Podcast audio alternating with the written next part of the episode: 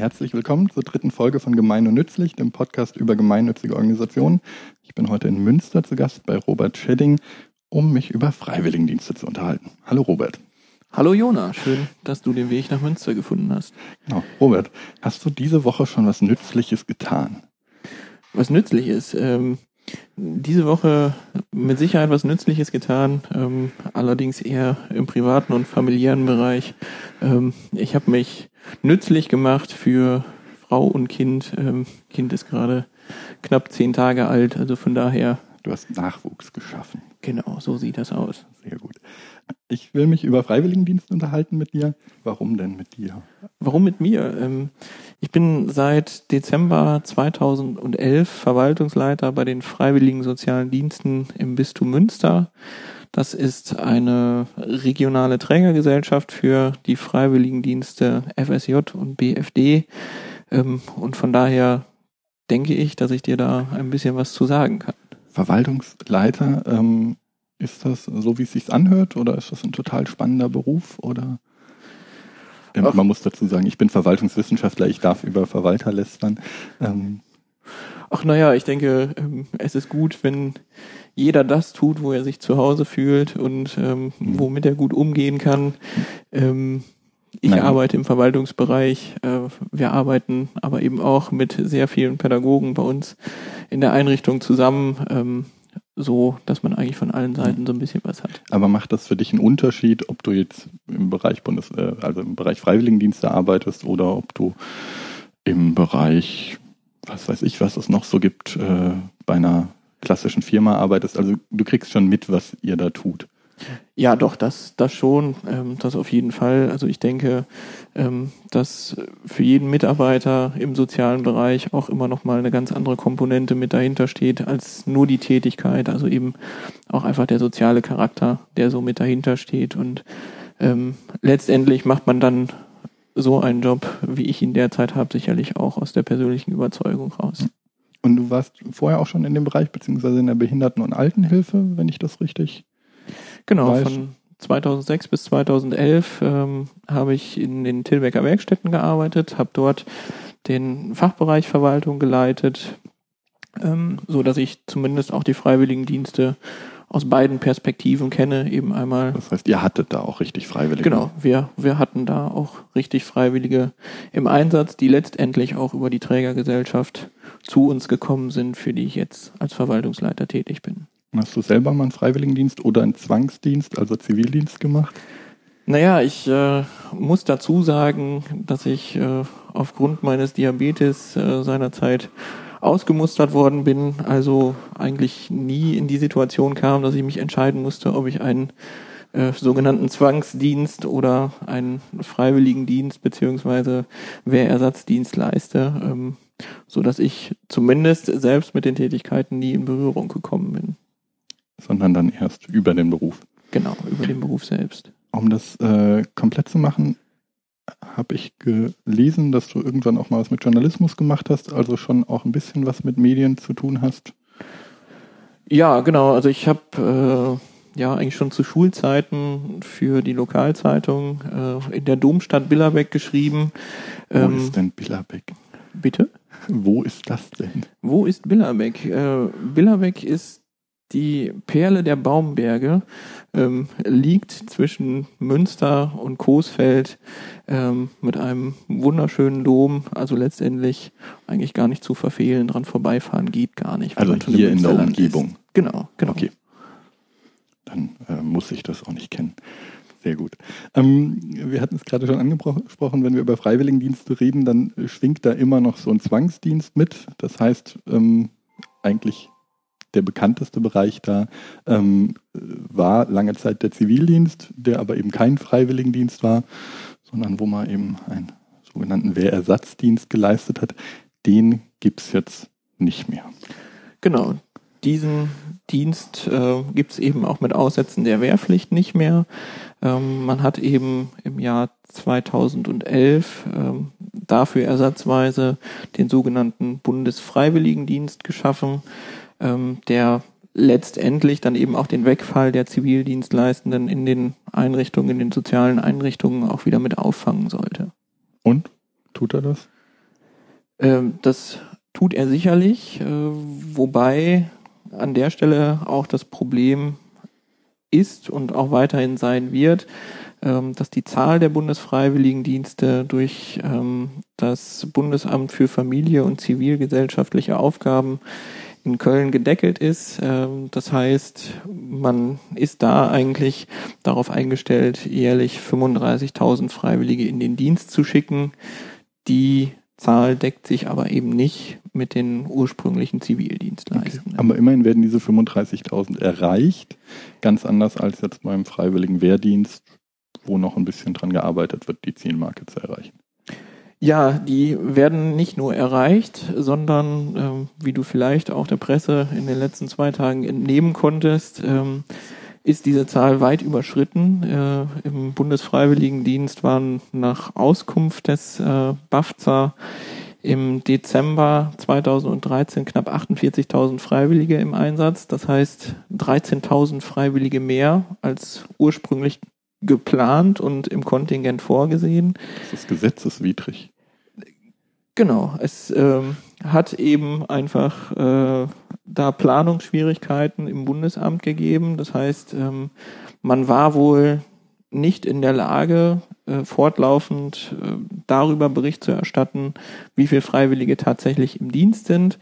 Ähm, da haben wir sicherlich im Bereich der Zentralstelle des Deutschen Caritasverband ganz gute Arbeit geleistet, weil wir mit dem uns zur Verfügung gestellten Kontingent letztendlich eine mehr oder weniger Punktlandung gemacht haben. Das heißt, wir haben auch nur die Freiwillige in den Dienst gebracht, die wir eben in Verhandlungen mit dem Bundesamt auch zur Verfügung gestellt bekommen haben.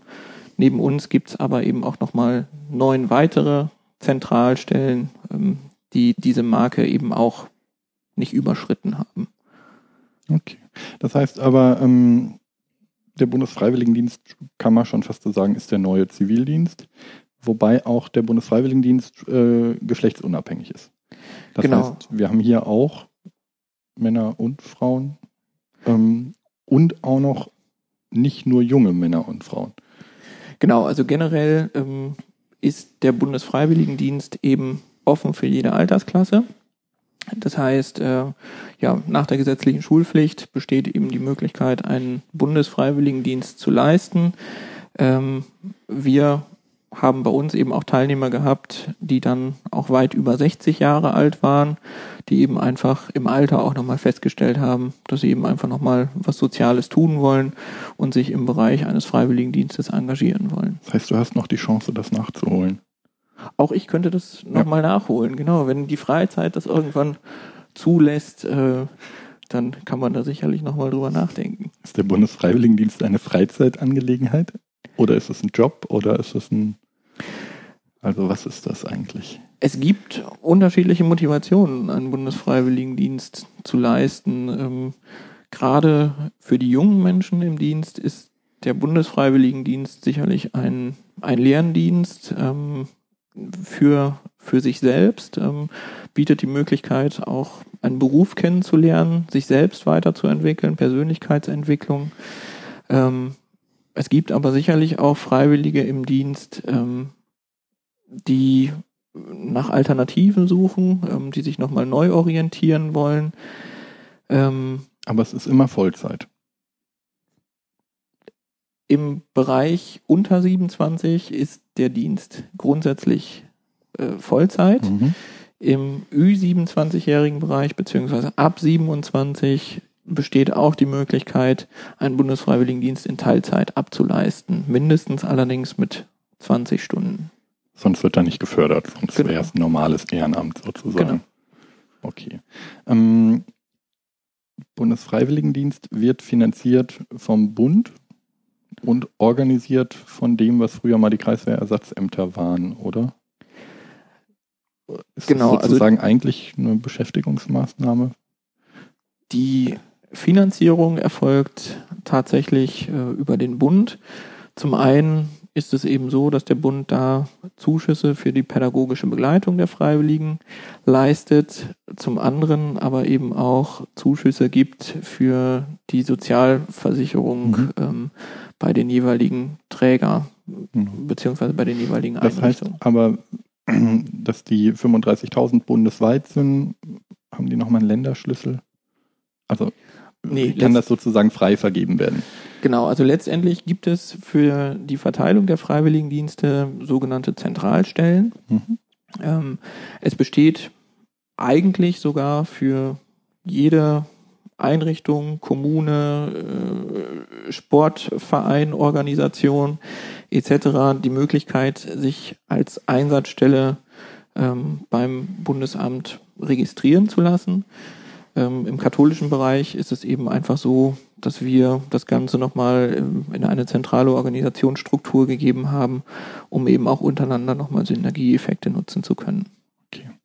Neben dem Bundesfreiwilligendienst gibt es schon ein bisschen länger das Freiwillige Soziale Jahr. Das ist, glaube ich, sogar von den Evangelien irgendwann mal gegründet worden als diakonisches Jahr. Ähm, sagt Wikipedia. Ähm, aber das gab es schon, als es den Zivildienst schon gab. Nur haben das früher wahrscheinlich hauptsächlich ähm, dann Frauen gemacht, sozusagen als äh, andere Möglichkeit in den Bereich zu kommen. Genau, Der Zivildienst also, war ja bis zum Schluss nur für Männer. Auch wenn es am Ende schon Soldatinnen gab. Genau, also das ist so die, die klassische Schiene, wie man sie eben auch kennengelernt mhm. hat, dass das freiwillige soziale Jahr äh, gerade für viele Abiturientinnen interessant war. Ähm, das heißt, der Anteil der weiblichen FSJler war schon deutlich höher als der Anteil der männlichen FSJler, äh, wobei auch da schon immer ähm, männliche FSJler im Dienst gewesen mhm. sind. Eben zum einen, ähm, jetzt hänge ich mich gerade auf, was wollte ich dir denn jetzt erzählen? Ich weiß das nicht. Ähm, aber ähm, als ich Zivildienst gemacht habe, musste ich Zivildienst machen und hätte kein freiwilliges soziales Jahr machen können, während man ein, zwei Jahre später dann das freiwillige soziale Jahr auch als Zivildienst anerkennen konnte. Dann war dann Zivildienst zehn Monate, freiwilliges soziales Jahr zwölf Monate und man hatte aber damit sozusagen seine Pflicht getan. Damit wurden das wahrscheinlich dann auch mehr Männer, weil, wenn ich mich richtig erinnere, das freiwillige soziale Jahr ein bisschen attraktiver war. Zwar nicht von der Finanzierung, da war es deutlich unattraktiver und ist es wahrscheinlich immer noch. Ähm, aber äh, die Aufgaben waren einfach breiter. Genau, also das ist sicherlich ähm, der eine Teil, dass die Aufgaben einfach breiter aufgestellt waren, dass die Einsatzbereiche ähm, sicherlich auch nochmal etwas interessanter gewesen sind. Ähm, genau. Genau, es gab dann noch das freiwillige ökologische Jahr. Das ähm, hätte ich, glaube ich, ganz gern gemacht, hätte mir aber meinen Zivildienst nicht erspart damals. Ähm, was dann nochmal sozusagen eine andere Komponente da rein war. Das gilt aber auch bei euch jetzt sozusagen als Freiwilligendienste, auch wenn ihr bei der Caritas jetzt wahrscheinlich ähm, das nicht beackert. Genau, also wir in unserer Trägerorganisation haben tatsächlich nur den Bundesfreiwilligendienst und das Freiwillige Soziale Jahr, was wir anbieten. Das Freiwillige Soziale Jahr eben auch schon seit langem. Ähm, und da setzen wir eben dann auch einfach nochmal unsere selbstdefinierten ähm, Qualitätsstandards, mhm. die letztendlich ähm, zumindest im Anfangszeitraum, als der Bundesfreiwilligendienst eben auf den Plan kam, ähm, auch nochmal deutlich Unterschiede ähm, ans Tageslicht gebracht haben. Mittlerweile sind wir aber zumindest in der glücklichen Lage, auch wirklich da ähm, einen eine qualitative Angleichung eben vorgenommen zu haben, so dass wir nicht von, von einem Zweiklassendienst mhm. sprechen. Also letztendlich ähm, spielt es in unserer Trägerschaft keine große Rolle, ob jemand ein FSJ oder ein BFD macht, weil wir eben von Anfang an darauf hingearbeitet haben, die Qualitätsstandards für beide Dienste auf einem gleichen Niveau zu halten. Und warum gibt es zwei Dienste? Ja, da bin ich nicht unbedingt äh, der, der richtige Ansprechpartner, aber ähm, vielleicht sollte man da einfach mal im Ministerium nachhaken. Warum äh, kann sich das Ganze nicht in eine Richtung bewegen und mhm. warum ähm, kann man nicht eben dann die Freiwilligendienste auch auf dem langjährig bewährten Format, nämlich dem FSJ, einfach auch verankern. Aber weil eigentlich der Bundesfreiwilligendienst ja jetzt nicht so viel Neues bietet, er bietet ein bisschen mehr, weil er auch für die Ü27, also für die Älteren da ist. Und er kommt wahrscheinlich aus einem anderen Topf. Er kommt aus einem anderen Topf und ist natürlich, das will ich ja gar nicht außen vor halten, ist natürlich für die Einsatzstellen finanziell erstmal attraktiver, eben aufgrund der zusätzlichen Förderung, die einfach über Bundesmittel nochmal erfolgt. Okay. Und das Freiwillige Soziale Jahr ist aber auch ein bundesweites Programm. Gibt es da nochmal Landestöpfe ähm, oder Landeskontingente sozusagen? Also kann es sein, dass ich, wenn ich in Baden-Württemberg keins mehr bekomme, dann halt nach Berlin gehe oder oh, wahrscheinlich eher andersrum? Genau, also es ist äh, bei uns nicht so, ähm, dass es da nochmal zusätzliche Landesfördermittel zu gibt. Ähm, letztendlich spielt es aber keine Rolle, ähm, ob du äh, dein FSJ jetzt in Nordrhein-Westfalen, äh, in Bayern oder in Hamburg absolvierst. Ähm, das heißt, auch da werden ähm, Kontingente letztendlich zu Jahresbeginn mhm verhandelt, auch teilweise hart verhandelt, ähm, weil auch da muss man natürlich immer sehen, dass man sich im Rahmen ja, der, der zur Verfügung stehenden Mittel irgendwo bewegt. Ähm, aber letztendlich kann das natürlich immer passieren, wenn du bei uns kein freiwilliges soziales Jahr mehr leisten kannst, ähm, dass es trotzdem in anderen Bundesländern oder auch bei anderen Trägerorganisationen immer noch eine Möglichkeit dazu gibt. Okay. Um, und dann gibt's noch, da kannst du vielleicht auch gar nicht so viel zu sagen, verschiedene Auslandsdienste. Das heißt, als junger Mensch kann ich auch, ich weiß jetzt ein bisschen mehr über den Europäischen Freiwilligendienst oder das European Volunteer Service, ähm, weil meine Schwester sich da gerade bewirbt und ich, als ich in Brüssel gearbeitet habe, da ein bisschen mehr mit zu tun hatte. Das ist sozusagen ein, ja, sozusagen das Erasmus für ähm, noch nicht Studierte ähm, mit dem er aber auch bei gemeinnützigen Organisationen im Ausland dann in der sogar erweiterten EU, also da sind noch ein paar mehr Länder drin, ähm, wie zum Beispiel die Türkei, ähm, tätig werden kann. Damit habt ihr aber nichts Direktes zu tun. Direkt erstmal nicht, wobei das auch bei uns immer wieder vorkommt, ähm, dass sich die ein oder andere Bewerbung einfach zu uns verirrt, ähm, dass sich jemand meldet und äh, beispielsweise sagt, er möchte gerne ein freiwilliges Auslandsjahr machen in Afrika ähm, oder ähnliches. Ähm, wir haben allerdings auch da einen direkten Kontakt eigentlich ähm, zum Bistum Münster, die eben dann auch diese Auslandsdienste bedienen können so dass wir zumindest auch Ansprechpartner haben, die wir dann eben mhm. einfach weitervermitteln können. Aber das ist grundsätzlich vergleichbar jetzt mit den anderen Diensten, bloß dass es halt in einem anderen Land stattfindet. Oder gibt es da nochmal Genau, also letztendlich findet es einfach ähm, in einem anderen Land statt. Ich weiß leider nicht genau, äh, wie das mit den Finanzierungsformen mhm. aussieht. Ähm, allerdings die Cousine meiner Frau ähm, macht derzeit ein freiwilliges Jahr im Ausland ähm, und ist derzeit in Mosambik unterwegs.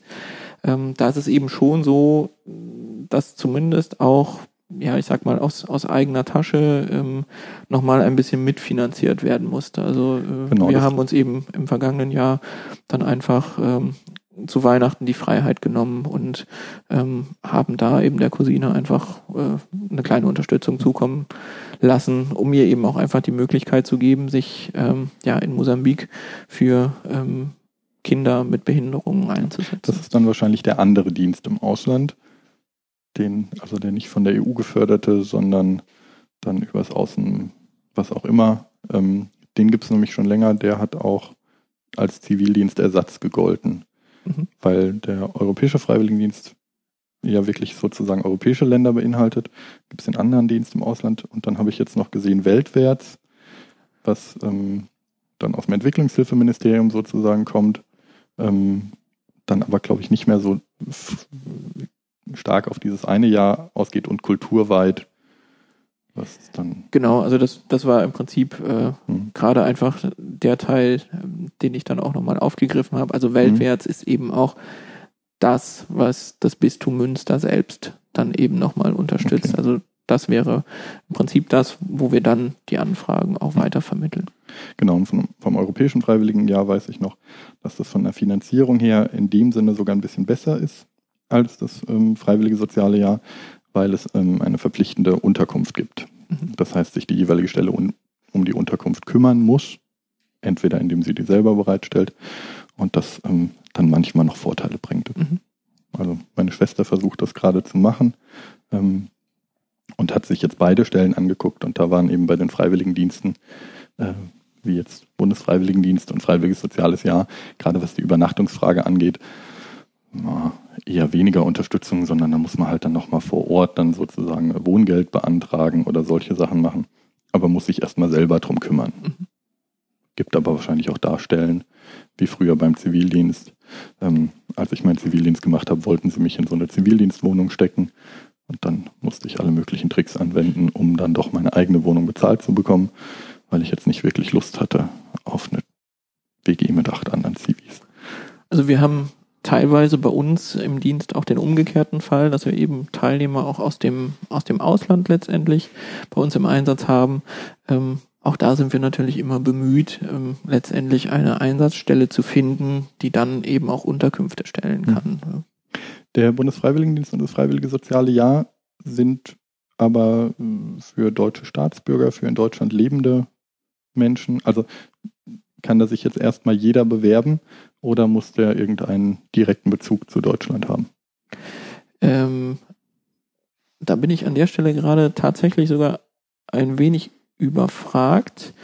Ähm, ich meine aber, dass wir äh, tatsächlich ausländische Teilnehmer wirklich nur im FSJ im Einsatz haben und im BFD eben hauptsächlich deutsche Staatsbürger mhm. im Einsatz haben. Gut, wobei wahrscheinlich innerhalb der EU es dann wieder irgendwelche Ansprüche darauf gibt, dass ich da ähnlich behandelt werde. Ähm, was mache ich jetzt? wenn ich so einen Bundesfreiwilligendienst mache. Also es gibt ja ähm, ganz viele Bereiche. Ich denke, du wirst dich wahrscheinlich im sozialen Bereich am besten auskennen, aber gerade beim FSJ gibt es auch noch den FSJK, FSJ in der Kultur. Ähm, der hat, den hatten wir zum Beispiel im Jugendverband, ähm, da Leute, aber die dann auch gerne mal in Theaterpädagogik oder solche Bereiche reinschauen. Ähm, Sport in der Politik habe ich jetzt gesehen, davon habe ich noch nie was gehört. Ähm, ob man da dann bei der Partei landet oder wo auch immer, äh, in der Denkmalpflege und dann, ähm, mit dem ich wieder mehr zu tun habe, über den Naturschutzbund, das FÖJ, also das Freiwillige Ökologische Jahr. Und das sind aber wahrscheinlich auch grob die Bereiche, die der Bundesfreiwilligendienst abdeckt. Genau, also letztendlich ähm, hast du schon so die zentralen Bereiche angesprochen. Mhm. Ähm, ich kenne mich natürlich mhm. äh, vornehmlich im karitativen Bereich, im sozialen Bereich aus ähm, und weiß eben da auch nochmal, was für Einsatzbereiche wir da bedienen können. Aber darüber hinaus gibt es natürlich nicht nur die Möglichkeit, ein freiwilliges soziales Jahr oder auch einen Bundesfreiwilligendienst ähm, im kirchlichen Bereich zu absolvieren, sondern eben auch auf staatliche, sportliche Organisationen mhm. zurückzugreifen. Also wenn du gerade ähm, auch von, von Kommunen gesprochen hast, äh, von, beziehungsweise von Parteien, ähm, dann ist es eben letztendlich so, dass Kommunen eben mhm. auch Bundesfreiwilligendienst anbieten. Okay. Genau, und ich weiß, dass der Naturschutzbund auch so eine Zentralstelle für den Bundesfreiwilligendienst hat und da dann eben Bundesfreiwilligendienst im Naturschutz anbietet, was genau. auch schon einige Stellen sind. Ähm, ich selber habe meinen Zivildienst damals ähm, in der Behindertenbetreuung gemacht. Ist das nach wie vor so der einer der klassischen Bereiche für den Freiwilligendienst? Genau, also wir haben, wie gesagt, verschiedene Einsatzbereiche. Äh, wir haben die Behindertenhilfe, wir haben Einsatzbereiche ähm, in der Altenhilfe, äh, im Krankenhaus, in der Pflege, ähm, in der Kinder- und Jugendhilfe, ähm, letztendlich äh, auch sehr beliebte Stellen, vor allen Dingen äh, gerade äh, in Kindergärten, die ähm, hm. doch wirklich stark nachgefragt werden. Ähm, genau, das sind so, so die klassischen Bereiche, die wir bedienen können. Gibt es irgendeinen Bereich davon, der, den niemand will? Naja gut, ich sag mal, schwierig wird's oftmals im Bereich der der Pflege, äh, sei es mhm. in der Altenpflege, Altenheim ähm, oder auch im Krankenhaus in der Pflege. Also ähm, da stellen wir schon auch häufig fest, dass da die Nachfrage einfach geringer ist. Ja, und man hat keine Zivildienstleistende mehr, die man dahin verdonnern kann. Also früher beim Zivildienst war es ja immer so ein bisschen, dass die Leute, die sich nicht gekümmert haben, die sich nicht eine eigene Stelle gesucht haben, die sind dann halt an den Stellen gelandet, die vielleicht nicht so attraktiv waren. Ähm, genau, und heutzutage gibt es eben einfach diesen Zwang nicht mehr. Ähm, das heißt, äh, der Freiwillige selbst sucht sich aus, wo er hin möchte oder wo er eben nicht hin möchte. Gibt es dann also auch weniger, weniger Drecksjob sozusagen, dadurch, dass es jetzt komplett freiwillig ist. Also im Zivildienst, ich hatte eine sehr gute Stelle, ähm, aber ähm, da gibt es ja durchaus einiges an Austausch zwischen Zivildienstleistenden und da gab es dann schon auch Leute, die dann, blöd gesagt, nur noch in Jugendherbergen als Putzkraft waren oder so, ähm, von Bettenschiebern, die dann eigentlich keine wirklich eigene selbstständige Aufgabe mehr hatten, ganz zu schweigen. Genau, also ich denke, ähm, dass es diese Art von Freiwilligendienst durchaus auch noch gibt. Mhm. Ähm, wobei wir da schon sehr darauf achten, ähm, dass wirklich die Teilnehmer auch was von der Tätigkeit haben, die sie tun. Also ich sag mal, wenn du jetzt gerade von, von Putzhilfen sprichst, ähm, dazu brauche ich nicht unbedingt einen Freiwilligen, ähm, sondern Putzhilfen kann ich auch auf anderen Wegen einstellen. Ähm, es gibt wahrscheinlich irgendeine Regel, die verbietet, dadurch echte Stellen zu ersetzen. Genau, also das ist, ähm, ist auch ganz klar gesetzlich so geregelt, dass die Freiwilligendienste ähm, arbeitsmarktneutral gestaltet sein müssen. Wie regelt man sowas? Naja, ähm, ich sag mal, von außen haben wir da gar nicht unbedingt die große Einflussmöglichkeit, ähm, sind letztendlich in dem Bereich immer auf die Mitarbeitervertretung auch angewiesen, die natürlich in den Einrichtungen selbst auch einfach ähm, nochmal mit darauf achtet, dass eben durch den Einsatz von Freiwilligen ähm, eben keine Arbeitsplätze wegfallen. Aber Ziel ist es sozusagen dadurch zusätzliche Leistungen anzubieten, also äh, in der Pflege und Betreuung zum Beispiel dann eben mal noch den extra Spieleabend, mal noch die, das extra Gespräch, was jetzt nicht sozusagen im ähm, von der Kommune bezahlten Bereich, also in den Pflichtaufgaben ist, sondern ähm, Genau, also wir, wir haben ja anfangs ähm, darüber gesprochen, dass ich vor meiner Zeit bei den Freiwilligen Sozialen Diensten eben auch in der Behindertenhilfe tätig war. Ähm, da ist es beispielsweise so gewesen, dass die FSJler ähm, in der Mittagspause eben auch einfach nochmal Betreuungsangebote gemacht mhm. haben. Also ähm, das ist keine Pflichtaufgabe, die so eine Behindertenwerkstatt leisten muss in der Mittagspause. Ähm, letztendlich steht die Mittagspause dem Beschäftigten zur freien Verfügung. Aber natürlich ist es eben auch einfach ein, ein interessantes Angebot, wenn ich in der Mittagspause die Möglichkeit habe, ähm, nochmal gemeinsam irgendwo ein bisschen was zu spielen, zu malen, zu singen. Ähm, ne? Aber als der Zivildienst abgeschafft wurde, gab es den großen Aufschrei, äh, teilweise auch zu Recht, aber auch mit der Begründung, wir können unsere Leistung dann gar nicht erbringen. Wir können gar nicht das machen, was wir eigentlich ähm, machen ohne Zivildienstleistende. Ähm, von der rechtlichen Regelung hätte das eigentlich äh, gar nicht so sein dürfen. Ähm, weil eigentlich. Normalerweise waren ja auch die Zivildienstleistende schon Zusatzkräfte. Genau, also sie also, waren ja keine Kräfte, die irgendwo äh, eine andere äh, vertragliche Arbeitskraft ersetzen. Genau, also sollten. also eigentlich war die Regel doch, das System muss auch ohne funktionieren. Und diese Regel gibt es nach wie vor, oder? Genau. Ähm, aber so an der einen oder anderen Stelle. Äh, der Aufschrei hat es ja deutlich gemacht. Äh, gibt es das dann vielleicht doch nicht. Aber das ist wie in der Praxis. Ähm, ich war in der Pflege, wo man natürlich eigentlich auch keine eigene Schicht übernehmen sollte oder nie, ähm, nie jemanden komplett ersetzen sollte. Und in der Praxis, ähm, wenn dann jemand krank wird oder wenn dann irgendwo ähm, ein Mangel herrscht und man sich jetzt nicht ganz doof anstellt, kommt es dann natürlich zu mehr Aufgaben, als die vielleicht sonst da wären. Ähm, vielleicht noch als letztes Thema zu diesen Aufgabenbereichen. Ähm, es gibt das Freiwillige Soziale Jahr und der Bundesfreiwilligendienst sind in der Regel ein Jahr lang. Das heißt, so eine Stelle wird dann immer wieder neu ersetzt. Genau, also zwölf Monate mhm. sind die Regeldauer. Ähm, allerdings muss ein Freiwilligendienst nicht zwingend zwölf Monate dauern. Das heißt, anerkannt wird ein freiwilliges soziales Jahr und auch im Bundesfreiwilligendienst letztendlich auch schon ab sechs Monaten. Mhm. Maximal ähm, darfst du diesen Dienst eben auch 18 Monate ausüben. Also das heißt, das ist bei uns auch die gängige Praxis, dass wir jedes Jahr auch ähm, immer wieder eine Seminargruppe zusammensetzen können, ähm, die dann eben auch nochmal ihre Verträge verlängert. Okay. Das heißt, ähm, es gibt nicht mehr dieses krasse Übergangsproblem, wie es jetzt beim Zivildienst gab, der früher eben mal 14, dann nur noch 12, dann irgendwann nur noch 10 Monate. Ich weiß nicht, ob der irgendwann sogar auf 9 Monate runter ist, ähm, wo man das Jahr gar nicht mehr voll bekommen hat, sondern so eine Stelle dann äh, immer irgendwie zwei Monate Auszeit hatte, bevor der nächste kam und es eigentlich gar keine Übergaben in dem Sinne mehr gab. Genau, also das kommt immer ganz auf das, auf das Kurskonzept an, was der jeweilige Träger auch aufbereitet. Bei uns ist es tatsächlich so, dass ja eigentlich der Großteil unserer Freiwilligen zwischen dem 1.7. und ja, dem 1.9. bzw. 1.10. beginnt und den Dienst im Normalfall auch zwölf Monate ausübt.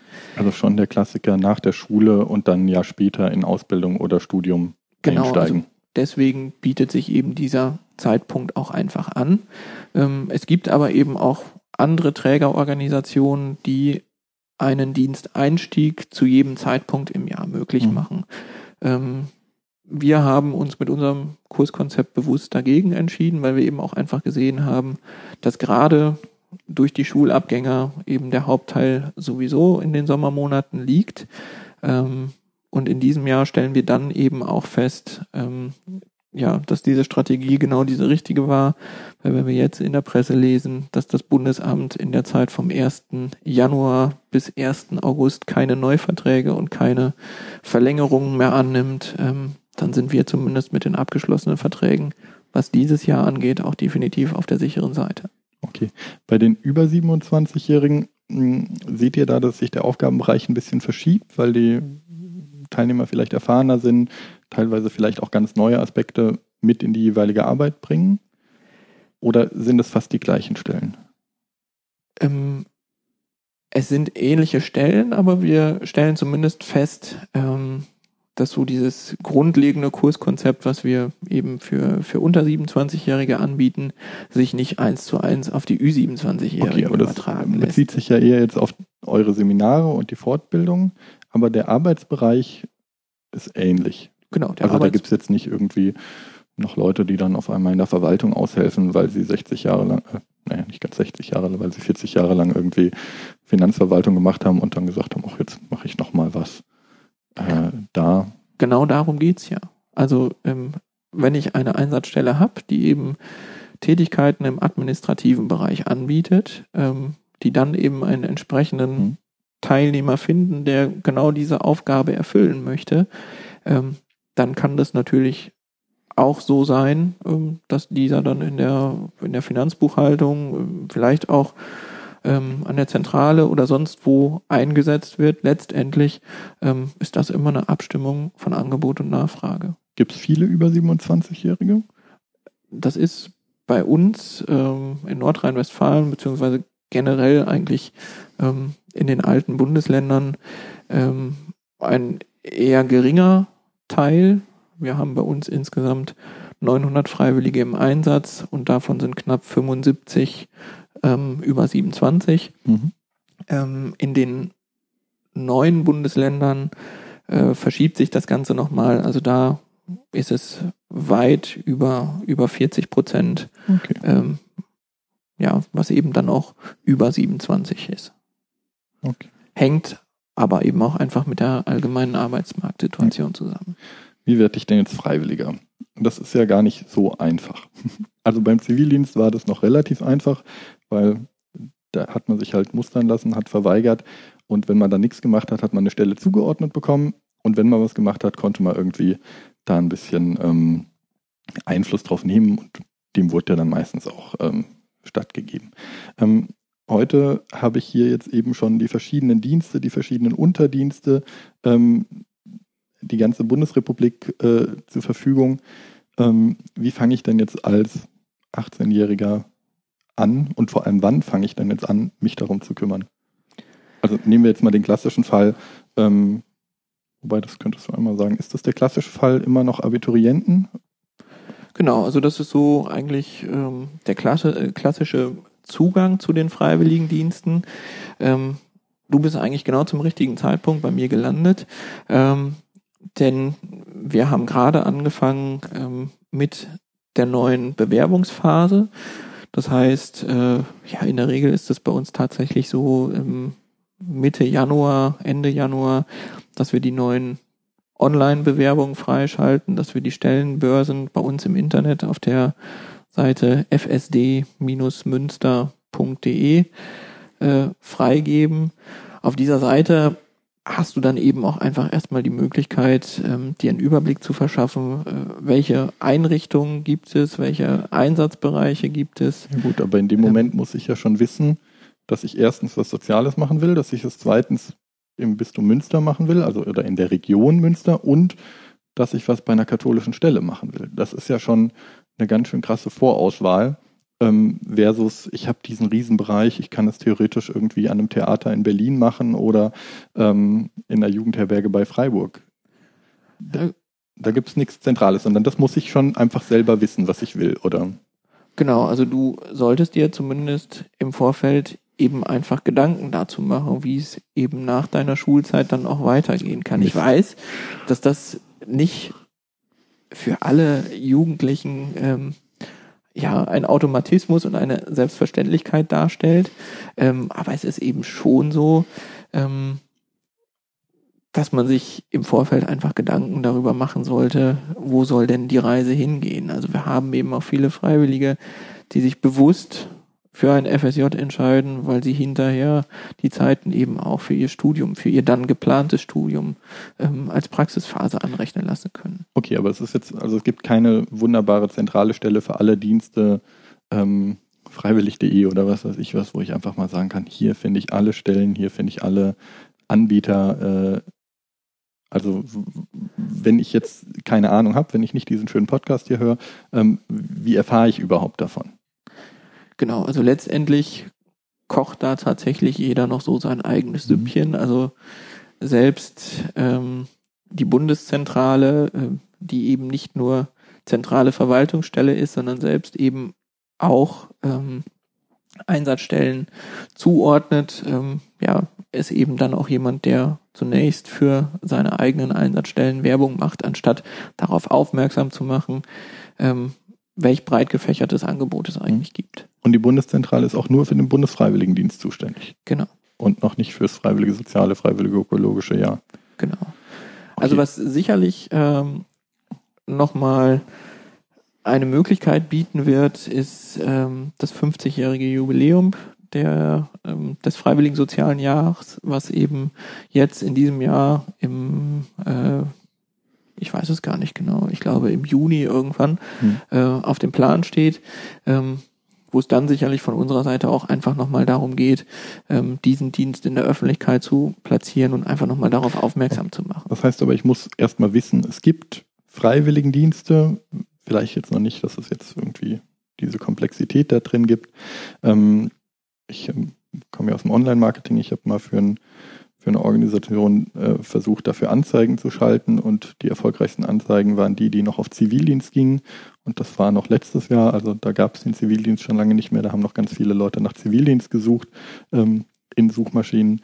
Ähm, das heißt, ich muss erstmal wissen, also gibt da eine Möglichkeit? Und dann muss ich mich entscheiden sozusagen, welchen dieser Dienste ich verwende, beziehungsweise ihr fasst ja immerhin schon mal zwei Dienste zusammen ähm, und bewerbe mich. Ähm, aber ihr seid jetzt ähm, eine Beratungsstelle oder eine, wie, wie heißt das sozusagen, ihr seid ja selber keine Einsatzstelle, sondern äh, da nochmal gebündelt, bewerbe ich mich bei euch oder muss ich mich letzten Endes dann doch bei einer dieser tausend Stellen, ähnlich wie mit einer Jobbewerbung, da durchwürsteln und äh, mich ganz normal auf den Job halt bewerben, der dort zur Verfügung steht? Also es ist eben so, dass es generell zwei mögliche Wege gibt, ähm, die du beide auch gerade schon mal angesprochen hast. Ähm, der klassische Weg ähm, oder der einfachere Weg vor allen Dingen ist sicherlich der, dass ich mich im Vorfeld informiere und mir eine mögliche Einsatzstelle ähm, auch schon selbst suche. Ja, das heißt, äh, ja, es gibt eben über uns diese Stellenbörse, wo du reingucken kannst. Ähm, oder aber du hast das Altenheim bei dir vor der Haustür und ähm, fragst einfach mal nach, wie sieht es denn bei euch aus? Ähm, mhm. Bietet ihr entsprechende Stellen an? Ähm, wenn du dann mit einer, mit einer Einsatzstelle ins Gespräch kommst und ihr euch einig werdet, ähm, dann ist es eben so, dass diese Einsatzstellen auch einer jeweiligen Zentralstelle beziehungsweise Organisationseinheit zugeordnet sind und die dann eben auch das weitere Verfahren abwickeln würden. Okay. Der zweite Weg, ähm, das ist aber derjenige für die Teilnehmer, die gar nicht so genau wissen, äh, was für sie in Frage kommt, die vielleicht auch noch gar nicht wissen, ob ein freiwilliges soziales Jahr oder ein Bundesfreiwilligendienst, die sich nicht klar darüber sind, was auch die Unterschiede in den Diensten sind, wenn es denn tatsächlich auch noch welche gibt. Ähm, und das sind die Teilnehmer, die sich natürlich auch bei uns bewerben können, ähm, die von uns eine Beratung auch erhalten, mit denen wir gemeinsam eben gucken, in welche Richtung kann das gehen, welche Stellen werden interessant und wo wir dann eben auch einfach unserer Vermittlungsaufgabe nochmal nachkommen. Okay, aber ich muss mich bei euch jetzt im, im im katholischen Bereich dann schon auf Bistumsebene bewerben und habe jetzt nicht die Möglichkeit äh, zu sagen, ich mache das jetzt bei irgendwas mit Caritas oder ich mache das jetzt bei irgendwas mit dem, sondern da muss ich dann auch schon eine regionale. Ähm genau, also das, das, hm? das ist eben schon so, ähm, dass ich es regional tun muss, dass ich mich im Vorfeld sicherlich mit meiner Bewerbung auch schon auf einen bestimmten Bereich festlege. Ähm, Klar, die einfachere Lösung wäre natürlich, ähm, ich gebe irgendwo meine Daten ein und sage, ich will ein freiwilliges soziales Jahr machen. Und dann gucke ich mal, was da kommt. Ähm, sowas gibt's in das der Form. Das wäre sozusagen äh, die Zivildienstlösung. Ich bewerbe mich erstmal auf ein freiwilliges soziales Jahr, kriege dann eine Bestätigung und kümmere mich dann um eine Stelle. Ja. Das wäre ja auch nicht ganz doof. Ähm, wenn es jetzt so regionalisiert ist, heißt das, dass die meisten Leute auch wirklich aus dieser Region kommen? Also, weil der, ja, der Zivildienst war ja noch eine große Landverschickung. Ähm, da sind dann Leute wie ich in Berlin gelandet, ähm, weil man sich einfach so ganz wild einfach mal erstmal irgendwo hin beamen konnte. Ähm, das ist schon so, dass also wirklich die Teilnehmer dann auch vor Ort gucken, ähm, was, was bietet mir meine Region eben entsprechend an Freiwilligendiensten. Ähm, vereinzelt gibt's natürlich dann auch immer noch mal wieder Teilnehmer, die auch von weiter weg kommen. Ähm, die haben dann aber eben auch nochmal im Hintergrund ganz andere Intentionen, warum eben äh, jemand aus München einen Freiwilligendienst in Münster machen möchte. Ähm, das sind dann oftmals familiäre Bezüge, Freunde, ähm, auch unter Umständen das später angestrebte Studium. Okay, aber das heißt, dass sich die Stellen dann um diesen ganzen Übernachtungs- und Anfahrtsbereich fast gar nicht mehr kümmern, ähm, weil man einfach davon ausgeht, die, die Leute, also mit Ausnahme jetzt von einem Nahverkehrsticket oder so, aber äh, die Leute kommen erstmal aus der Region und wenn nicht, müssen sie sich selber kümmern. Genau, also generell ist das so, wo wir sicherlich dann hinterher auch nochmal mit unterstützen, sind eben äh, Fahrtkosten, die dann für, für Seminare anfallen.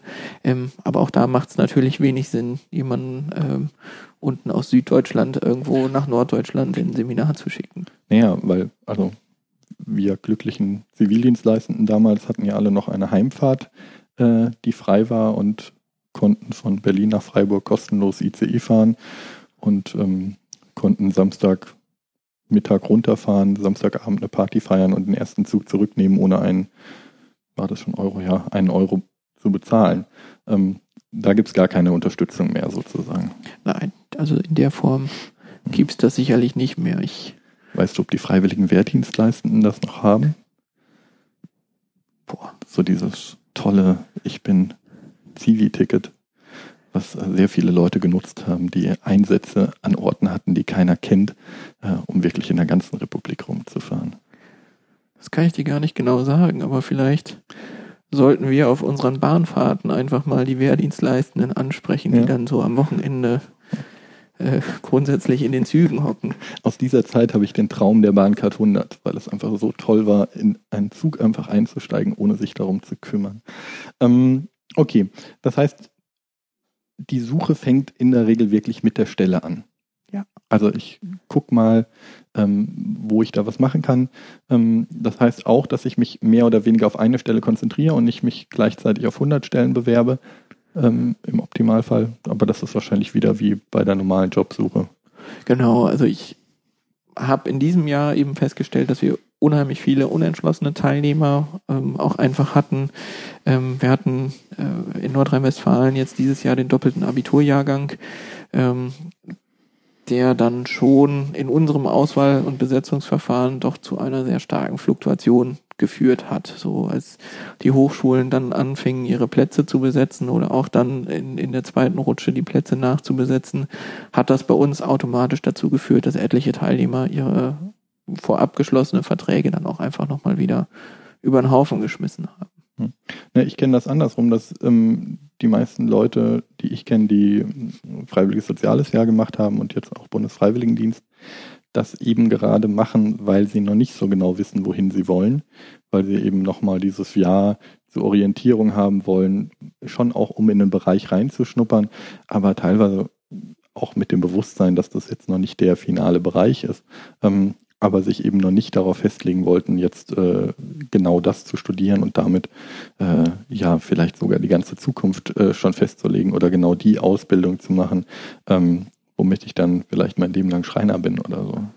Wobei das oftmals auch schon ähm, ja der Weg ist, in dem ich meine zukünftige Richtung eben einschlage. Also es gibt unheimlich viele FSJler, bei den BFD-Lern kann ich es noch gar nicht so genau sagen, weil uns da eben einfach noch das Datenmaterial fehlt. Aber äh, zumindest im FSJ ist es tatsächlich so, dass viele Freiwilligendienstleistende mhm. im Anschluss an den Freiwilligendienst ähm, eben auch äh, ja nochmal ihre Ausbildung BAJ äh, oder ähnliches gemacht haben und letztendlich dann auch ähm, in einer Festanstellung in der Einrichtung gelandet sind, in der sie ursprünglich mit einem Freiwilligendienst begonnen haben. Ja, die Frage ist, ob das der Plan war oder ob das sozusagen dann das Recruiting-Instrument der Organisation ist. Also habt ihr Erfahrung damit, wie viel hm, Freiwillige sich wirklich bewusst sozusagen sagen, das gehört jetzt zu meinem Lebensplan? Oder für wie viele Leute das so ein Schritt ist, ich muss jetzt halt irgendwas machen und ich kann mich noch nicht für was anderes entscheiden? Das ist schon eher der Fall, dass äh, wirklich die Teilnehmer erstmal gucken wollen, ähm, ja, was, was äh, hm. beinhaltet dieser Job, worum geht's da, ähm, ist das das Richtige für mich, also einfach ein Ausprobieren. Okay, weil das, dann kommen wir eben zum nächsten Bereich, der wäre dann wirklich, dass der Bundesfreiwilligendienst oder der Freiwilligendienst selber ähm, einem Zukunftschancen bietet, indem er eben in diesem Bereich dann bleibt und den Organisationen ja überhaupt erst die Möglichkeit gibt, ähm, sich in der Tiefe darzustellen, ähm, die jetzt nur ein Zeitungsbericht über Altenhilfe mir niemals geben wird. Oder ich war jetzt in der Behindertenpflege das, oder Betreuung. Ähm, das wäre was, was ich mir vorher nie vorstellen hätte können. Und ich habe es dann sehr bewusst gemacht, weil ich gesagt habe, äh, darin werde ich nie arbeiten, also will ich es mal ein Jahr machen. Ähm, aber ähm, ohne das, also mit einem Wegfall von Zivildienst, ohne jetzt einen anderen Freiwilligendienst, hätte das ja durchaus auch für die Branche bedeuten können, dass da dann gar niemand mehr arbeitet oder neue Ausbildungsplätze findet. Und es gibt ja gerade in Bereichen wie Altenpflege eher einen Ausbildungsmangel. Ja. Nicht nur den Ausbildungsmangel, sondern letztendlich ähm, ja mittlerweile auch den durchgängigen Fachkräftemangel. Das heißt, das wird von den Organisationen schon auch bewusst als Recruiting-Instrument verwendet. Definitiv. Habt ihr da eine Zahl, wie viele Leute in sozialen Berufen bleiben, die einen sozialen Dienst gemacht haben?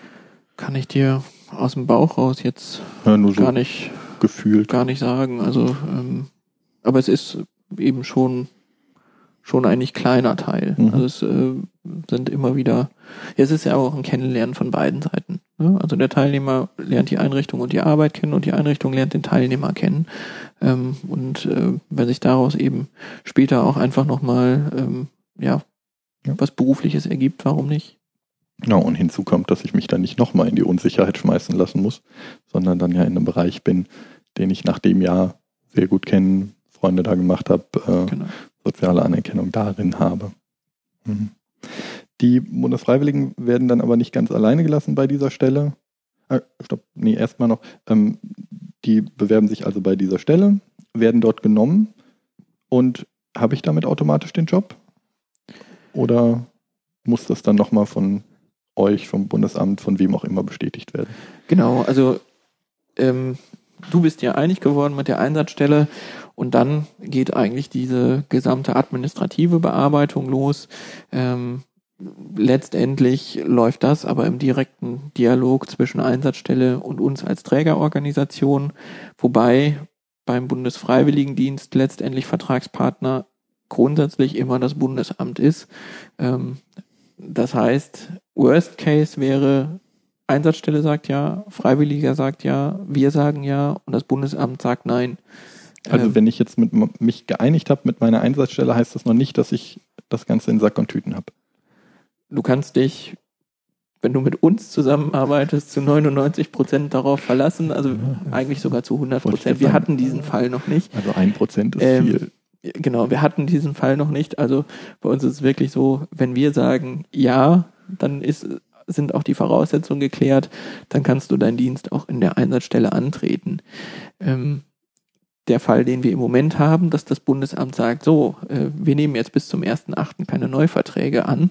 Ähm, das ist eben auch ein neues Szenario, was uns aber derzeit nicht betrifft, weil wir eben erst zum Sommer hin wieder einstellen. Ja, die Frage ist ja nur, ob die Stelle das sozusagen, also die Einsatzstelle das schon weiß, wenn sie sozusagen die, die Ausschreibung macht. Äh, und dann, sobald jetzt äh, klar ist, hier in der und der Einrichtung kann ich den und den Freiwilligendienst machen, ab dem Moment ist sozusagen klar, dass der auch durchkommt. Ähm, oder ob ich, wenn ich mich mit der einen Einsatzstelle jetzt geeinigt habe, dann durchaus meine anderen Bewerbungen vielleicht nochmal warm halte, bis ich jetzt wirklich die Bestätigung vom Bundesamt habe. Wer bestätigt das beim Bundesfreiwilligendienst? Äh, beim, beim Freiwilligen Sozialen Jahr? Beim Freiwilligen Sozialen Jahr sind wir das selbst. Okay. Also beim Freiwilligen Sozialen Jahr. Da gilt eure Unterschrift genau, wirklich. Genau. Ist das bei allen so, dass es nochmal so eine übergeordnete Stelle wie euch gibt? Ähm, ja, genau. Also es gibt ähm, überall nochmal eine, eine vorgeordnete oder übergeordnete Trägerorganisation. Okay.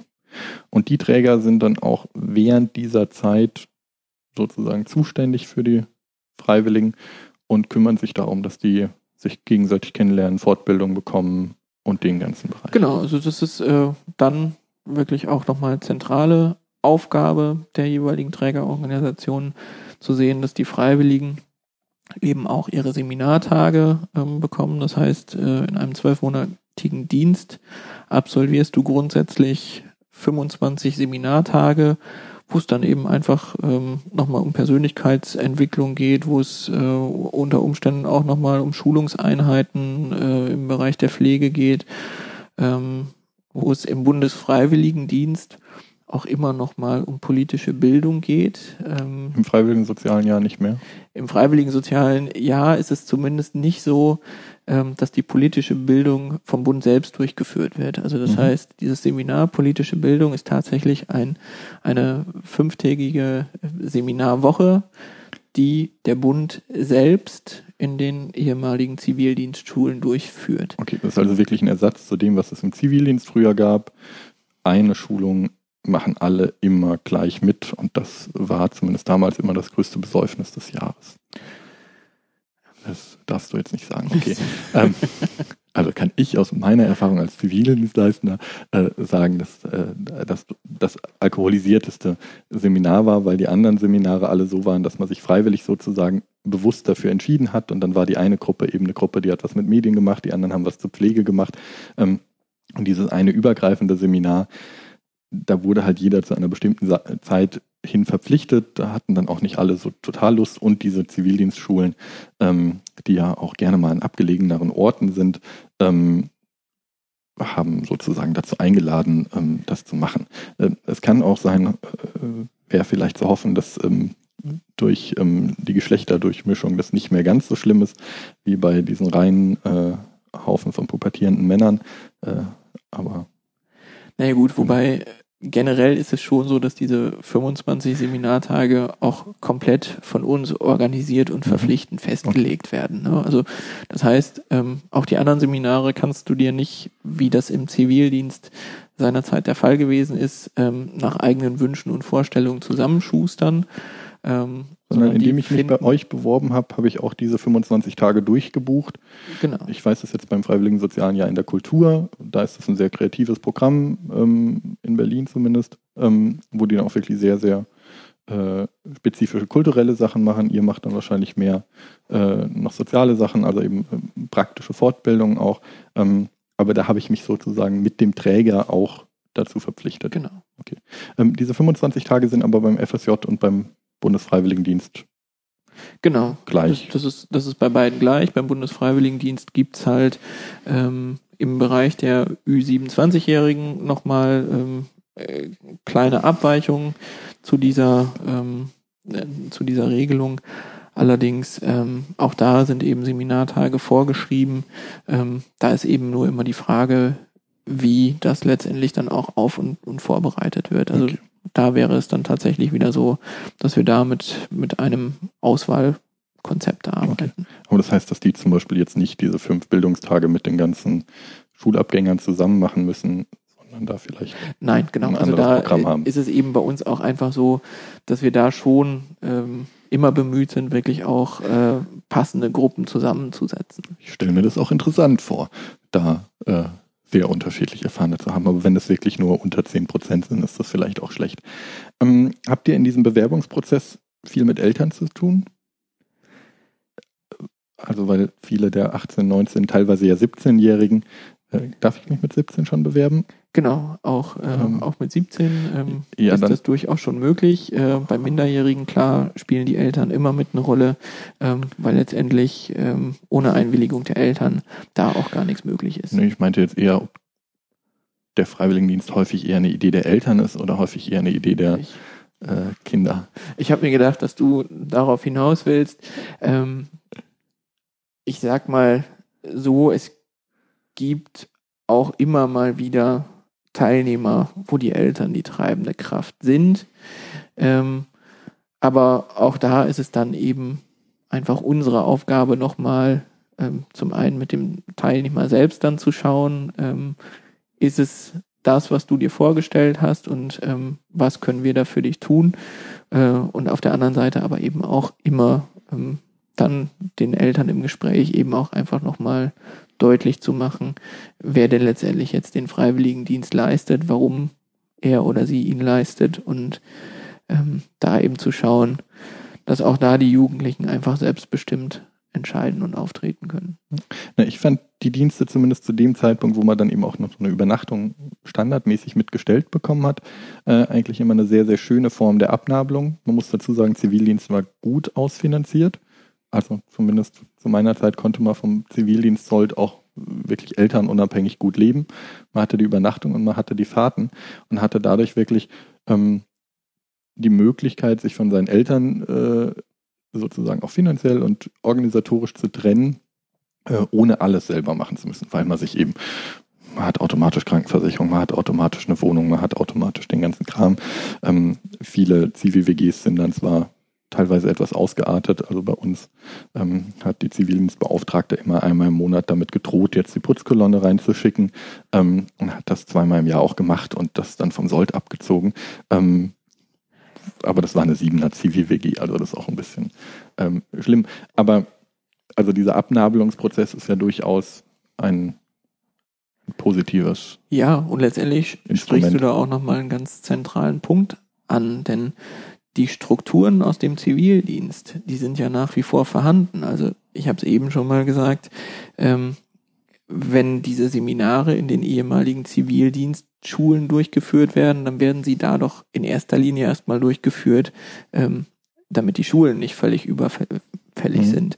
Ähm, und auch die Einrichtungen haben Personalwohnheime, in denen sie früher die Zivildienstleistenden untergebracht haben. So bevor die ganzen Buden jetzt leer stehen. Natürlich ähm, können auch weiterhin die Einsatzstellen ähm, eben den Freiwilligen äh, eine Unterkunft anbieten und ähm, klar, auch da nehmen viele, viele Freiwillige dann eben auch einfach die Möglichkeit in Anspruch, ähm, ja, wirklich so langsam ähm, auch diesen Abnabelungsprozess anzustoßen und einfach mal auf eigenen Beinen zu stehen. Das heißt, ich kann jetzt auch zu euch kommen und bewusst sagen, ich hätte gerne eine Einrichtung, die sich mir um eine Wohnung, also die sich um Wohnung kümmert oder die ein Zimmer zur Verfügung stellt. Ähm, genau. Und dann gehört es sozusagen mit zur Ausschreibung. Genau. Macht ihr bewusst was dafür, dass es nicht nur Abiturienten sind, für die das jetzt am einfachsten sind, weil die haben alle schon ihre Schulpflicht in der Regel ähm, erledigt, was zum Beispiel mein Bruder ähm, mit einem Hauptschulabschluss ein großes Problem hatte, weil er dann danach nicht einfach äh, so was Schönes machen konnte, weil er eben noch schulpflichtig war und dann eben erstmal so Berufsvorbereitungsschulen und so ein Kram machen musste. Ähm, also der klassische Fall ist ja immer noch der Abiturient, aber macht ihr da bewusst was dagegen? Naja, was, was heißt klassische Fall? Ähm, mhm. Das ist sicherlich ähm, nach wie vor der überwiegende Teil, mhm. ähm, der sich dann eben auch für diese Freiwilligendienste interessiert und bewirbt. Aber ähm, auch Leute mit Realschulabschluss, mit Hauptschulabschluss oder teilweise auch ohne Schulabschluss äh, bewerben sich auf diese Dienste, werden von uns auch in den Diensten betreut und kommen auch in den Einsatzstellen zum Einsatz. Also letztendlich ist sicherlich ein hochqualifizierter Schulabschluss keine Grundvoraussetzung für einen mhm. Freiwilligendienst, in welcher Form auch immer. Aber ihr werbt jetzt nicht extra dafür, dass ähm, da mehr Realschüler oder mehr Leute nach einer Ausbildung ähm, das machen. Wir werben da nicht gezielt für, aber wir machen auch in der Behandlung und in der Vermittlung generell keinen Unterschied. Ähm, wir führen einmal im Jahr eine sogenannte Bedarfsabfrage durch, ähm, in der aber auch solche Kriterien hm. bei den Einsatzstellen gar nicht erst abgefragt werden, weil Nee, ich habe bloß aus meiner Erfahrung eben durch diesen nicht sehr zentralen Prozess und dadurch, dass es dann doch noch ein bisschen Energie braucht, sozusagen, sich bewusst zu machen, ja, ich will dahin, ich will das und das machen. Ähm, die Erfahrung, dass wenn da die Eltern nicht dahinter sind, ähm, äh, da häufig sozusagen äh, wenig passiert. Und ähm, das ist halt, wenn das jetzt direkt nach Schulabschluss ist, sozusagen einfacher, weil da muss ich halt mich ganz klar für irgendwas entscheiden. Und dann ist es manchmal vielleicht sogar die leichtere Variante, mich für einen Freiwilligendienst zu entscheiden. Ähm, aber nach einer Ausbildung oder ähm, in diesem Ausbildungsprozess ähm, ist das äh, wahrscheinlich schwerer. Ja, wobei letztendlich sich dann ja auch eher die Freiwilligen ähm, nochmal, also wenn du sagst nach der Ausbildung, ähm, ich glaube, das ist ist eher der Ausnahmefall, dass sich nach der Ausbildung mhm. nochmal jemand für einen Freiwilligendienst interessiert, direkt nach der Ausbildung. Also dann würde man ja schon eher zusehen, ob man dann nicht auch wirklich in dem Bereich tatsächlich ähm, ja, beruflich nee, aber, tätig wäre. Ja, aber jetzt gerade bei so Ausbildungen wie Sozialassistent, also diesen ein- bis zweijährigen Ausbildungen sozusagen, die eigentlich in den meisten Fällen ja eine Vorstufe für eine weitere Ausbildung sind, ähm, könnte ich mir das sehr, sehr gut vorstellen gerade in diesem sozialen Bereich. Naja. Ähm, kommen wir zu den Trägern, also nee, nee, zu den Stellen. Träger seid ihr. Ähm, wo darf ich denn jetzt, also ich bin jetzt selbstständig, ich hätte auch gern einen Bufti. Kann ich das auch äh, bekommen oder was sind die Voraussetzungen dafür, dass ich diese Unterstützung bekomme? Letztendlich äh, kannst du das Ganze beantragen beim Bundesamt für Familie und zivilgesellschaftliche Aufgaben. Ähm, dass das Ganze ein Bundesamt ist, ähm, macht dir zumindest schon mal deutlich, dass du Formular ZN10 V-3 ausfüllen musst, ähm, da so einige Angaben machen musst und dann eben hinterher nach einer klar definierten Verfahrensanweisung auch entschieden wird, ob denn nun Pluralog ähm, auch einen entsprechenden ja, äh, Bundesfreiwilligen zur Verfügung gestellt bekommt oder nicht. Aber dafür muss ich nicht gemeinnützig sein von vornherein. Also kann ich jetzt, ich weiß, dass Jugendherbergen zum Beispiel häufig ja kommerziell betrieben wurden oder werden und trotzdem Zivildienstleistende bekommen haben. Die meisten Stellen sind ja klassisch gemeinnützige Organisationen, aber es ist nicht die Voraussetzung. Genau, also ich bin mir da selber gar nicht so bewusst darüber, welche grundsätzlichen Voraussetzungen mhm. eben ähm, getroffen werden müssen oder vorliegen müssen, damit eine solche Stelle auch anerkannt werden kann. Ähm, ich glaube aber nicht, dass große Konzerne die Möglichkeit haben, sich freiwilligen Dienstler ins Haus zu holen. Äh, allerdings, ja, aber zum Beispiel ein kommerzielles Krankenhaus, genau. äh, kommerzielle Behindertenbetreuung, kommerzielle Altenpflege hat auch die Möglichkeit. Genau, weil eben einfach ein sozialer Auftrag dahinter steht. Okay. Das heißt, es geht sozusagen um Gemeinwohlorientierung, aber nicht um Gemeinnützigkeit genau. jetzt im juristischen Sinne. Genau. Die meisten werden trotzdem wahrscheinlich Du hattest vorhin die, die verschiedenen Träger äh, gesagt. Ihr habt einen bundesweiten Verbund der karitativen Einrichtungen. Es wird einen der diakonischen Einrichtungen geben. Weißt du grob, was es da noch gibt? Wahrscheinlich hat das DRK noch einen. Genau, das DRK, NABU hattest du eben genau, ähm, für den auch schon mal angesprochen. Dann ähm, das BAFZA selbst ist mhm. Zentralstelle. Ähm, wir haben, was haben wir denn noch? Wir haben diverse Sportorganisation beziehungsweise Sportbund. Mhm. Ähm, ich weiß gar nicht genau, wer, wer da noch drin sitzt. Ich meine, es sind 13 Zentralstellen, ähm, die du ansonsten aber auch alle ähm, auf der Internetseite des Bundesfreiwilligendienstes nochmal nachlesen kannst. Aber die klassischerweise jetzt bei den großen Spitzenverbänden sind, also bei genau. den wahrscheinlich noch AWO, Arbeiter-Samariter-Bund, äh, DRK, wie auch immer. Also so die, die, die klassischen genau. großen Organisationen. Weißt du, ob es ähm, noch den Einsatz im Rettungsdienst gibt? Also als Fahrer, als Rettungssanitäter? Ja, dadurch, dass wir in der Caritas ja selber mit Rettungsdiensten nichts zu tun haben, kann ich das jetzt gar nicht, gar nicht genau sagen. Ähm, die Malteser machen das doch, oder? Ich glaube aber, genau, dass ähm, das auch weiterhin, also genau wie es im Zivildienst ja vorher auch war, ähm, auch mhm. durch den Bundesfreiwilligendienst entsprechend weiter bedient wird. Weil letztendlich im Bundesfreiwilligendienst ja zunächst die Stellen aus dem BFD auch übernommen wurden. Äh, die Stellen aus, aus dem, dem, Zivildienst, Zivildienst genau. übernommen wurden. Ähm, weißt du grob was zur Verteilung zwischen sozial, kulturell, Umwelt, Sport, was weiß ich was, ist wahrscheinlich um die 80 Prozent sozial, oder? Das weiß ich gar nicht genau. Da weiß ich auch nicht, ob es da offizielle Zahlen zu gibt. Wahrscheinlich dann nur nach äh, Träger könnte man es wahrscheinlich aufsplitten. Genau. Also ihr habt ja wahrscheinlich eine Zahl, genau. der NABU hat eine Zahl, die mit eurer wahrscheinlich nicht vergleichbar ist. Ähm, obwohl es bundesweit ist, weil das eben, also ich weiß, der Umweltschutz ist halt ein relativ kleiner Bereich. Also das ist bundesweit wahrscheinlich eine niedrige dreistellige Zahl, die da im Jahr vergeben wird. Ähm, oder vielleicht auch eine höhere, müsste man nachgucken, aber jetzt nicht vergleichbar mit dem, was jetzt die Caritas bundesweit ähm, einstellt. Da. Naja gut, ähm, letztendlich ist es ja auch da vorher so gewesen, dass ähm, die Zivildienststellen eben auch entsprechend genau. äh, in einer ähnliche Verteilung einfach aufgetreten sind.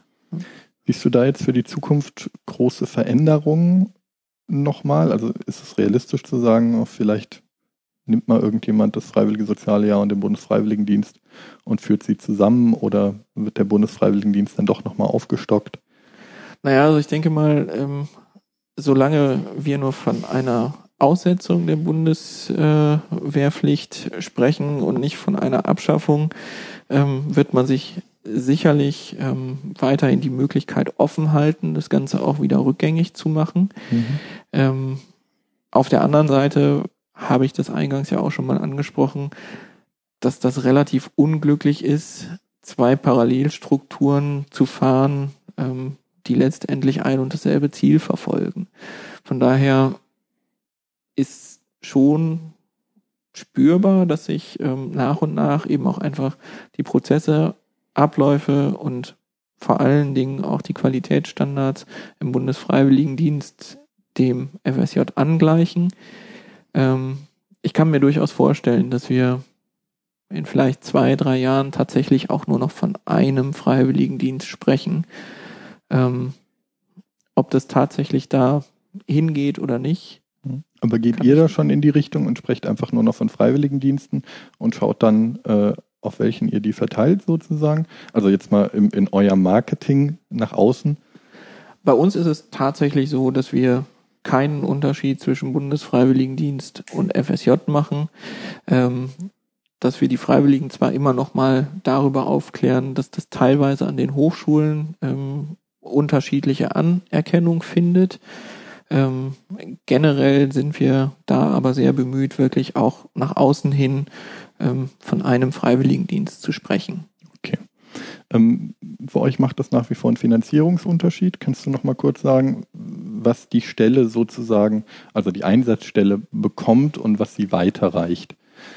Ähm, ja, also letztendlich ist es eben so, dass ähm, wir sowohl im Bundesfreiwilligendienst als auch im FSJ eine ja, Unterstützung für die pädagogische Begleitung bekommen. Mhm. Ähm, diese Unterstützung ist aber bei Weitem nicht kostendeckend. Das heißt, ähm, generell ist das ein Zuschuss. Ähm, die restlichen Beträge legen wir im Rahmen einer Einsatzstellenumlage auf die Einsatzstellen um, so dass wir ähm, eben auch unsere Seminare finanzieren können. Okay, das heißt, die Einsatzstelle muss euch ein bisschen was geben dafür, dass ihr die Seminare für ihre Buftis und ihre FSJler macht. Genau. Der zweite Teil, der dann dazu kommt, ist eben, ähm, dass wir im FSJ ein Taschengeld an die Freiwilligen zahlen, beziehungsweise die Einsatzstellen ein Taschengeld an die Freiwilligen zahlen, ähm, das bei 6% der Rentenbeitragsbemessungsgrenze liegt. ähm, das heißt, das sind 356 Euro, glaube ich, im kommenden Jahr. Mhm. Ähm, Im Bundesfreiwilligendienst heißt es per Gesetz, äh, das Taschengeld kann bis zu 6% der Rentenbeitragsbemessungsgrenze betragen. Das heißt, da muss ich jetzt als Bufti auch noch verhandeln. Naja, wir geben von unserer Trägergesellschaft schon vor, dass wir die Dienste gleich behandeln wollen. Das heißt, dass in beiden Diensten eben auch das gleiche Taschengeld bezahlt wird. Ähm, nur letztendlich steht der Einsatzstelle per Gesetz frei, auch ein niedrigeres Taschengeld zu zahlen. Okay. Das heißt, da muss ich als Freiwilliger durchaus mal drauf gucken, dass ich, ähm, wenn ich mich jetzt bundesweit auf interessante Stellen bewerbe, dass ich da schon nochmal schaue, was ich da für ein Taschengeld bekomme. Ja, und es macht für die Einsatzstellen aber wirklich Sinn, das auch einfach einheitlich zu zahlen, weil spätestens im ersten Seminar unterhalten sich die Freiwilligen über ihre Taschengelder. Und wenn dann ein Freiwilliger nur 300 kriegt und hört, dass alle anderen 350 Euro kriegen, ähm, dann kommt spätestens dann irgendwo ein gewisses Unverständnis auf. Okay, das heißt, im Zuge dieser de facto Angleichung der beiden Dienste wird es da sozusagen wahrscheinlich in den meisten Einrichtungen auch eine Angleichung des Taschengelds geben. Genau, zumal im BFD die Einrichtung selbst ja auch nochmal Zuschüsse vom Bund für die Sozialversicherung bekommt. Genau, das ist der dritte Bereich. Ich bin in jedem Fall krankenversichert, pflegeversichert. Genau. Bin ich auch rentenversichert? Du stellst mir immer Fragen. Ja, du bist doch Verwaltungsleiter. ja, nur ähm, die äh, direkte Personalabrechnung läuft eben über die Einsatzstellen ja. selbst. Ja, also bei dem Zivi war man noch rentenversichert. Ähm, deshalb habe ich ein Jahr in die Rente einbezahlt. Ähm, also in die staatliche als Selbstständiger. Ähm, jetzt natürlich nochmal privat. Gut, das heißt, um Versicherung muss ich mich eigentlich nicht kümmern, sozusagen. Also ob ich jetzt was für die Rente habe oder nicht, ist, also war mir zumindest mit 19 noch relativ egal. Ähm, ich habe ein Taschengeld und ähm, wenn die Stelle mir eine Wohnung stellt, zahle ich die dann von meinem Taschengeld oder wie läuft das? Ähm, letztendlich äh, ist das so, dass die Freiwilligen einen Zuschuss für Unterkunft und Verpflegung erhalten, auch im Rahmen des Taschengelds. Also wie gesagt, das Taschengeld, ähm, die 350 Euro. Und dann haben wir per Vertrag eben nochmal festgelegt, dass sie 50 Euro ähm, nochmal für Unterkunft und Verpflegung erhalten mhm. zusätzlich. Ähm, das kann dann natürlich sein, dass das in dem Moment, wo Unterkunft und Verpflegung gestellt werden, von der Einsatzstelle entsprechend auch mit verrechnet wird. Also letztendlich, klar, zahlst du es dann auch. Okay. Das ist schon deutlich schlechter als Zivildienst. Vom, also das Zivildienst sollt oder wie auch immer das war. Ich weiß nicht mehr genau, was das war, aber es war deutlich, ich fand das damals äh, viel, weil ich konnte davon komplett leben und bei 350 Euro kann ich mir schon vorstellen, dass viele dann doch nochmal ein bisschen auf die Familie angewiesen sind.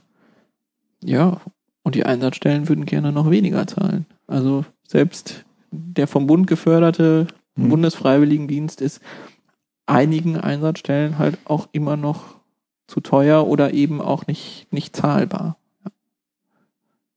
Okay. Ähm, wenn ich jetzt fertig bin mit meinem Bundesfreiwilligendienst, außer den vielen tollen Erfahrungen, die ich da gemacht habe, habe ich da irgendwas von? Also du hattest vorhin schon mal angedeutet, dass das in manchen Studiengängen sozusagen als Praxisjahr angerechnet wird. Zumindest wenn ich im sozialen Bereich bleibe. Gibt es noch sowas wie Wartesemester? Da bin ich genau, also letztendlich äh, wird es eben auch auf, auf äh, Wartesemester angerechnet. Ähm, klar, du hast sicherlich die persönlichen Erfahrungen, die du gemacht hast. Ähm, ich für meinen Teil bin mit meinen 32 Jahren noch nicht ganz so alt, aber trotzdem äh, kann ich heute sagen, dass so persönliche Erfahrungen, die man irgendwann mal gemacht hat, auch viel wert sind. Ähm, das mag man vielleicht nach seinem Freiwilligendienst noch gar nicht unbedingt so wahrnehmen. Ähm, ja, und der dritte Teil ist eben, wenn ich im sozialen Bereich auch weiterhin tätig sein will, ähm, macht es sicherlich auch immer was her, wenn ich entsprechende Belege und Zertifikate in meinen Bewerbungsunterlagen eben auch einfach mit vorweisen können. Ich denke mal, die Arbeitgeber im sozialen Bereich wissen dann auch, der hat da schon mal reingeguckt, der bringt mir schon mal was, der ähm, ist nicht so naiv sozusagen, sondern der weiß, worauf er sich einlässt, genau. was ja durchaus viel wert ist. Jetzt, wo du dich so ein bisschen näher damit auseinandersetzt, hättest du das gemacht äh, nach dem Schulabschluss? Ähm, weil ich denke mir, viele Leute stehen dann ja immer noch so vor dieser Auswahl, so ein Jahr, jetzt könnte ich in dem Jahr sozusagen Karriere machen oder ich kann in dem Jahr was Sinnvolles tun. Also für manche ist ja das andere auch sinnvoll. Ähm, von der Wahl war ich zum Beispiel, also vor die Wahl war ich nie gestellt, weil äh, für mich war die Frage, ob ich äh, Bundeswehr mache oder Zivildienst oder eben ein soziales Jahr. Ähm, da war das jetzt für mich sehr klar und ich fand das auch sehr, sehr gut. Ähm, ich weiß aber nicht, ob ich, wenn ich sozusagen das komplett freiwillig machen müsste. Und die andere Wahl wäre, dass ich ins Studium gehe oder direkt in die Ausbildung gehe oder direkt Geld verdiene. Ähm, also ist das eine schwierige Frage? Ich glaube, rückblickend würde ich sagen, wenn ich seinerzeit die Wahl gehabt hätte und mhm. hätte mich entscheiden müssen, dann ähm, hätte ich sehr wahrscheinlich ähm, auch auf einen Freiwilligendienst zurückgegriffen. Ähm, einfach deshalb, weil ich denke, dass ähm, man einfach ja den sozialen äh, Charakter nochmal anders kennengelernt hätte. Ähm, ich habe das eben erst im späteren Verlauf meiner beruflichen Karriere irgendwo nachgeholt. Ähm, in der Zeit, ähm, wo ich als Fachbereichsleiter in den Tilbecker Werkstätten aktiv war, habe ich eben nebenbei ähm, seinerzeit mit einer Gruppe von Menschen mit Behinderung eine Fußballmannschaft aufgezogen ähm, und habe mich eben über den Bereich auch nochmal ganz anders ähm, mit dem Klientel, was wir ansonsten mhm. bei uns im Büro ja äh, nur administrativ verwalten, wie man das so schön ausdrückt, ähm, mich eben auch einfach nochmal ganz anders ähm, damit beschäftigen konnte und einfach für mich selber ähm, gemerkt habe, ja, dass, dass mir dieser Personenkreis eben auch einfach nochmal was zurückgibt. So mhm. und ähm, das wäre was gewesen, ähm, wo ich sicherlich auch, ja, vielleicht mit 18, 19 Jahren nach dem Schulabschluss ähm, durchaus auch meine Freude gehabt hätte. Also du würdest es empfehlen? Ich kann es jedem nur. Mhm. Auch nur mit empfehlen. den neuen, auch Bundesfreiwilligendienst und die ganzen neuen Regelungen. Genau. Ja. Ja, also ich auch. Ich bringe jetzt gerade meine dritte Schwester, also ich habe schon zwei Brüder äh, in den Bundesfreiwilligendienst, den einen im Umweltbereich, den anderen äh, im sozialen Bereich, äh, also dabei unterstützt, das zu machen. Und jetzt kommt meine Schwester, die wahrscheinlich dann einen europäischen Freiwilligendienst, ähm, wenn auch in Deutschland macht, weil die äh, in Frankreich aufgewachsen ist und äh, da jetzt mehr Unterstützung bekommt als ähm, im freiwilligen sozialen Jahr. Das heißt, die hat die Möglichkeit, dadurch, dass sie es äh, über die europäische Schiene macht, weil sie in Frankreich gemeldet ist, hat sie dann die Möglichkeit, hier in Deutschland äh, einen größeren Wohnzuschuss zu bekommen, ähm, als das sonst der Fall wäre. Ähm, die hatte jetzt die witzige Wahl sozusagen, sie kann äh, in Deutschland entweder Bundesfreiwilligendienst oder Freiwilliges Soziales Jahr oder den Europäischen Freiwilligendienst machen, weil sie eben deutsche Staatsbürgerin, aber in Frankreich gemeldet ist. Das äh, hat man dann nochmal ein paar mehr Möglichkeiten. ähm, nein, aber ich kann das auch äh, wirklich jedem empfehlen, der jetzt noch nicht wirklich 100 pro weiß, ich will genau dahin. Ähm, dann gibt es vielleicht auch im sozialen Bereich mit einer Ausbildung ein, zwei ähm, Möglichkeiten sozusagen, da, da schneller auch in, in mehr Verantwortung zu kommen. Aber das Schöne ist ja eben gerade hier in Bereiche reinzukommen, in die man nicht mal mit Praktika reinkommt, ähm, sondern in Bereiche reinzukommen, komplett ohne Vorerfahrung, ähm, die einem sonst erst nach einer ordentlichen Ausbildung ähm, äh, zur Verfügung stehen. Also gerade wenn ich an so Sachen wie Kindergärten denke, ähm, wo man ja eine dreijährige bis vierjährige schulische Ausbildung vor sich hat, vielleicht mal mit zwei, dreiwöchigen Praktika. Ähm, ich glaube, dann irgendwann nach zwei Jahren kommt ein längeres Praktikum, ähm, wo man sich aber vorher schon richtig festlegt, ähm, wohin man will. Und mit dem Freiwilligendienst oder eben dem Zivildienst damals konnte man da in einen Bereich rein, ähm, ja, ohne Vorerfahrung. Und ich fand das unheimlich bereichernd, auch wenn mir vorher fast klar war und nachher klar war, dass ich in dem Bereich jetzt nicht ähm, bis zu meiner Rente arbeiten wollen würde.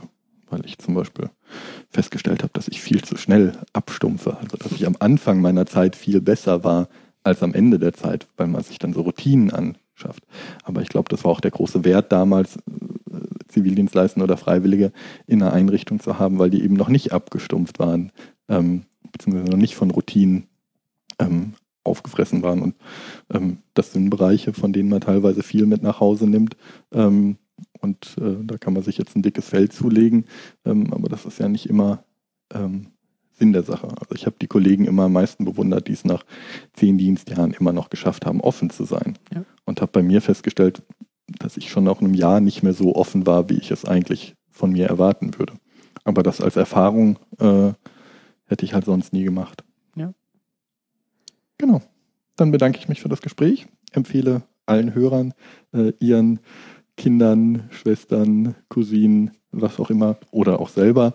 Äh, man kann das ja jetzt auch bis zur Rente sozusagen machen oder auch bis nach der Rente. Also Ü27 ist unbegrenzt, oder? Genau. Nach oben also, offen. Nach oben offen zu machen und vielleicht auch zu der einen oder anderen Umorientierung zu nutzen. Ja, dann sage ich herzlichen Dank für deinen Besuch und wer weiß, vielleicht hören wir ja schon bald äh, einen Freiwilligen in deinem Podcast. Wird vielleicht vorkommen. Vielen, vielen Dank und bis zum nächsten Mal.